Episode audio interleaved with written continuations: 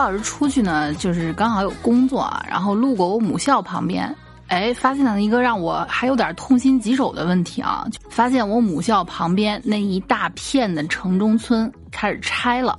哎，虽然我知道呢，城中村呢，毕竟这个对发展无益啊，早晚也都是要拆除的，但是其实。对于这个挥洒了我青春的泪水和汗水的这么一片地方，其实还挺心酸的。城中村里有什么呢？城中村里面有那种很便宜的饭啊，几块钱一碗的面呀，几块钱一碗的馄饨，而且水果也便宜。重要的是呢，有时候学校里面啊，那时候我们的我们的宿舍虽然已经算很不错的了，不是那种大家公用这个澡堂，而是每个宿舍都有独立的卫生间。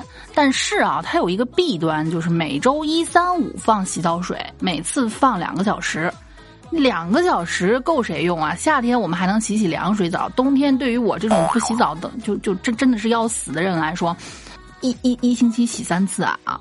就是很多人对北方人有误解，你们北方人是不是不洗澡？不是，我是天天都要洗的。别人怎么样我不管啊。那这样城中村就成了解决问题的最好的办法，因为四块钱可以买一张澡堂票。哎，关键是那个澡堂里面它还带一个桑拿房，特别爽啊！四块钱。最重要的就是城中村里面有便宜小旅馆，嗯，就为这些。荷尔蒙旺盛、精力无处发泄，并且情窦初开的大学生们提供了一席安置你们的情感与躁动不安灵魂的这么一个小场所。大酒店也不是没人去得起，但是，对吧？你这个这么说哈，大学生的这个躁动不安，它来的会比较频繁。你如果每回躁动不安都去大酒店的话，这个。财力不允许，你懂吧？城中村小旅馆有什么什么什么比较方便的地方？一，它近；二，它多；三，便宜。就是你每次一躁动，想到哎，可以有小旅馆啊，他心理上没有什么负担，你懂吧？哎呀，想到这个挥洒我青春汗水和泪水，别问为什么我挥洒的青春和汗水和泪水。我那时候是有是有男朋友的，我和初恋在一起，我和初恋还是异地。他偶尔会来找我，他找我的时候呢，我们两个情感在哪儿寄托呢？这个你们就懂的哈。至于细节，社会上的事儿少打听。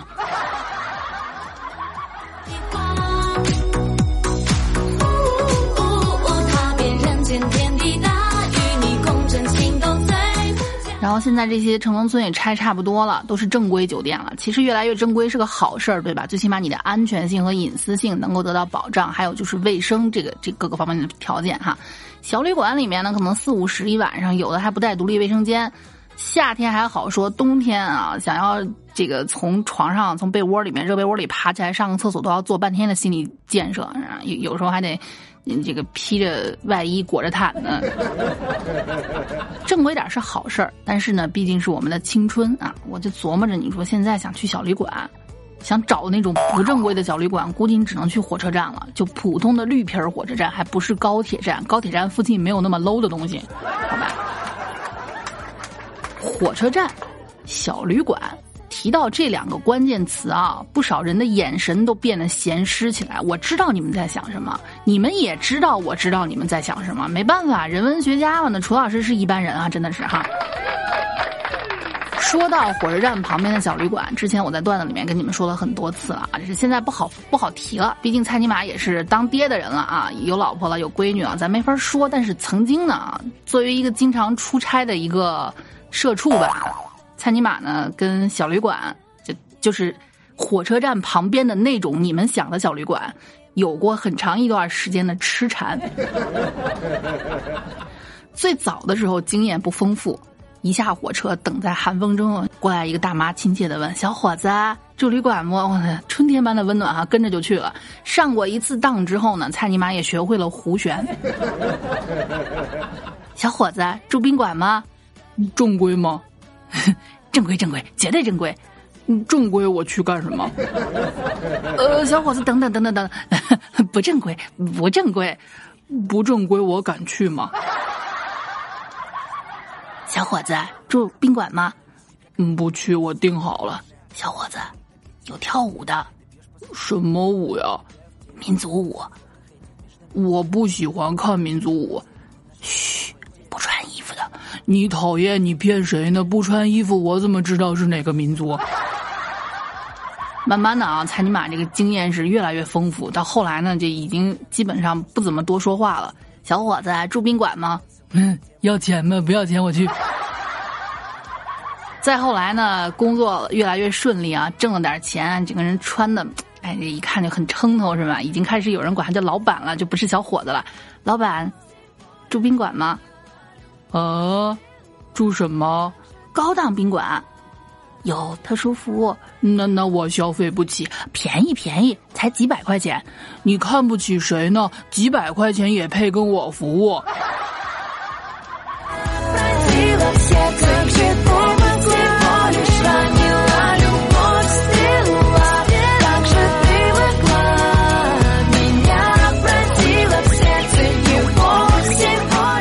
各位宝子们好奇不好奇一件事儿哈？咱们说到火车站，说到小宾馆，就那种小破旅馆啊，很多人都会有一种都会就就都会很很暧昧，嗯嗯，你懂的。但是咱们都是知其然不知其所以然，除非一些频繁的被骗的这些人啊，绝大部分的听众朋友们都不知道火车站旁边的小旅馆到底提供一些什么样的服务，比方说啊。月黑风高的一个冬夜，你拖着疲惫的身子，咣当了二十多小时，从那个破烂不堪的一身那个橘子皮味儿混杂着泡面味儿，还有一些屁味儿和臭脚丫子味儿的绿皮火车上面下来，走出火车站的大门，你一抬头看到了一双双热切的眼神，他们看你并不是真的关，并并不是真的关心你，他们看你的眼神啊，跟看一只待宰的鸡其实没得任何差别。住宿。什么的，小伙子啊住店吗？来呀来呀，住宿旅馆，而且他们内卷的也厉害，这边敢说四十，那边就敢说三十，这边说我们有热水，那边就说我们有 WiFi，对吧？这边说我们热水 WiFi，那边就敢说二十四小时不断电，牛逼吗？你要是稍微透露出一点点犹豫或者不放心啊，这些大妈们就开始对你抛出橄榄枝了。咱也不知道为什么一定是大妈，也有可能大爷觉得。或者是其他的青壮年小伙子没什么说服力，这个待我再研究一下哈。不断向你抛出橄榄枝啊，我们便宜，我们有 WiFi，我们热水，我们空调，我们最后如果你还是犹豫选不定的话，某一个眼疾手快的大妈啊，这属于会来事儿的，噌一个箭步窜过来对着你，小伙子。我们有服务啊，接下来就该马赛克了啊。于是你开始动心是吧？但是你根本想象不到，这个时候你作为一只肥鸡，已经落入了他们的陷阱当中。那么咱们就是今儿来讲一讲啊，这些小旅馆都给你提供什么服务，以及是怎么服务的。放心，没有不能播的好吗？你们放心往后听啊。嗯，毕竟楚老师作为一个正能量的主播，我不会教你们那些乱七八糟的事儿。这不前两期刚把李就是就就是那个李某迪给批判了吗？咱不能这样哈。不过现在想想，得亏是这个他写标题写的李某迪，他要写李云某，那李云龙是不是该挨锅了？哼，我们政委肯定以为老子逛窑子去了。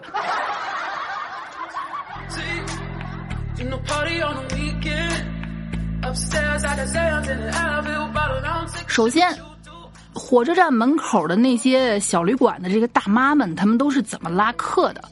大妈们拉客一般是非常有条理的哈，要不说干一行，一行有一行的门道，对吧？首先瞄准目标，他们也不是谁都瞄准的，对吧？啊，你这个你带带带着女朋友，带着老婆，情侣他们是不拉的，女的一般也不拉。注意我说的是一般哈，你不排除内卷到一定程度的话。他们也会有一些服务提供给女女女性的这个，对吧？年轻小伙儿才是他们的目标客户，为什么呢？老了可能没那个需求啊，清心寡欲了，是吧？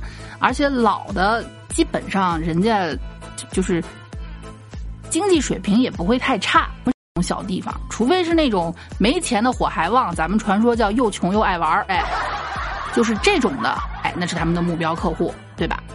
然后呢？至于为什么，懂懂懂的都懂哈。就比如说当年蔡尼玛受到的这这辈子受到的最大的侮辱，小伙子耍不耍？呃，不了不了不了，阿姨，那个那个火车还有还有十分钟就开了啊啊，来得及来得及来得及。第二步展示优势，要不说亲似的啊，不要第二步开始展示自己的优势是吧？拉客的大妈一般都不是旅馆的老板，而是拿提成的这个打工人。说到底就是个临时工，一旦出什么问题，他们就是背锅的那个。所以呢，他们也会整合很多的资源，他们不会只为那一家旅馆拉客的，对吧？他们的这个实力在哪呢？实力在于他们的性价比，最低十块钱，最高也不超过一百块钱，各种房型、各种价位都有。你要有钱，你住一个高配的，一百块钱有卫有独立卫生间、有 WiFi、有热水，还有电视。你要实在不行的，十块钱有大通铺啊，但是这种通铺可能不太方便提供服务。有空调、有 Wi 有 WiFi、有独立卫生间、二十四小时热水，并且不断电，是吧？如果到了这一步，作为一个年轻小伙子，你还在犹豫的话，这时候大妈就会亮出他们的底牌。推销特殊服务，小伙子，找美女玩吧，要不要？家庭旅馆，名小妹儿，安全干净。遇到一些立场坚定的小伙子嘛，大妈就开始劝说啊，满脸都是啊。大妈活到这把年纪了，我不知道你想什么呢？大妈吃过的盐比你吃过的饭都多啊，巴拉巴拉巴拉。他就认定你一定是在伪装正人君子，试图说服一个，说服一个算一个。为什么呢？有提成啊，对不对？这就是把这个好人拉下海。别问为什么，问就是为了钱。哎，有莫能使鬼推钱，对吧？遇到这个立场坚定的小伙子，就开始。不断的去展示推销，啊，我们这都是学生妹，学生妹妹就出来兼职的，不脏，啊，你学生去玩的可多了，甚至还会这个拿出照片给客人挑选，给出一些让人心动的报价，六十块钱，这边开始卷了，我们六十块钱俩，那边狠狠心咬牙，我们六十块钱三个。至于真的能不能成交，建议你们往前听楚老师那个，就是往这个门缝插小卡片的那几期哈，建议你们不要上当，好吧？这个推销的话也让人觉得实在是挺露骨啊！你稍微受点教育的人就会觉得，咦，这话怎么能从你嘴里说出来哈？安全的很，你花钱嘛，你就放心玩玩好了，下次还找大姐，给大姐拉几个回头客，带上你的兄弟们啊！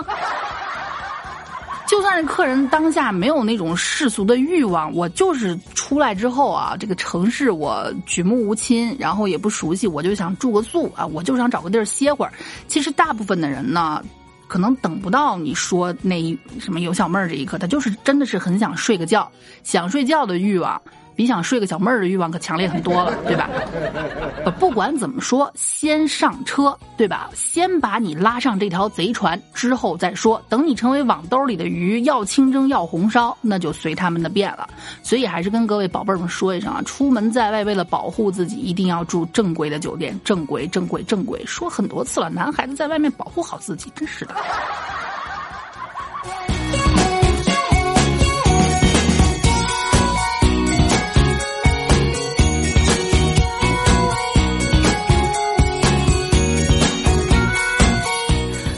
这些酒店到底能不能为你提供那些服务呢？我觉得打个问号吧，真的啊，嗯，你看啊，就先用各种各样的套儿给你骗进去，你就想一下什么样的妹子六十块钱三个？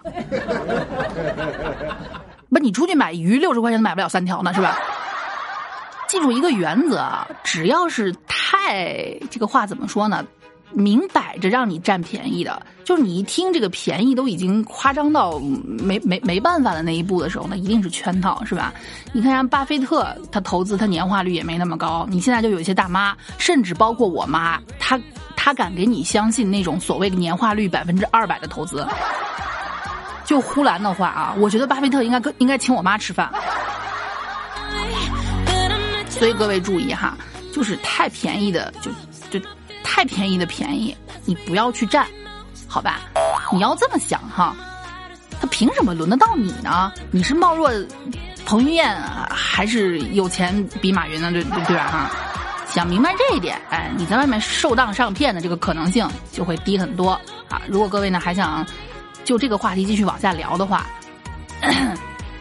我看看这期能不能保得住，咱们下期继续说哈。最近我我发现了，你们就把你们是那些把我往火坑里面带的，你们你们坏的啊，你们比那火车站门口拉客的大妈还坏，就想听我说一些不太能描写的东西。呸！我一旦一段时间呢，这个不做这种类型的节目，你们就危险我要取关。这期下面给我把评论攒足了，还想听什么？咱们下期继续。哼。